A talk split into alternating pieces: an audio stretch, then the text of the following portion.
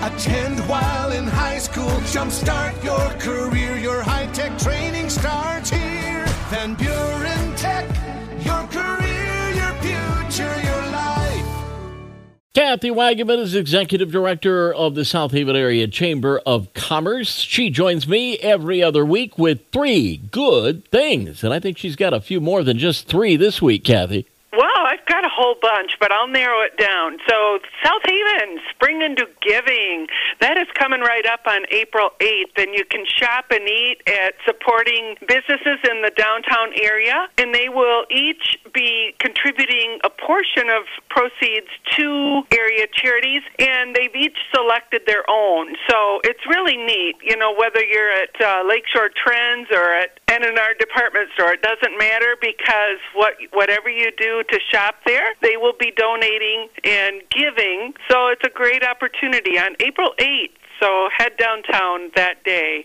And you know, Easter is right around the corner. Mm-hmm. So there's a lot coming up for celebrating Easter. And one of those things is coming up this Sunday, March 26th, from 11 to noon. It's an Easter egg hunt on the beach. How cool! And that's for ages 1 through 12. So South Beach, Sunday, this Sunday, and it's free. So bring your kidders and let them hunt for eggs on the beach. I don't think I've ever heard of a beach Easter egg hunt. No, I haven't That's either. new. That's going to be fun. Sure. That'll be interesting. And that is put on by the Mitten, so that'll be just really special. That's the Children's Museum that we are pleased to have here in South Haven. Mm-hmm. Then let's talk about spring break. There are some neat things that you can do with the kids. Not everyone is heading south, and so the kids are going to be looking for some fun things. And once again, the Mitten kicks into gear with uh, spring break fun, and they have all kinds of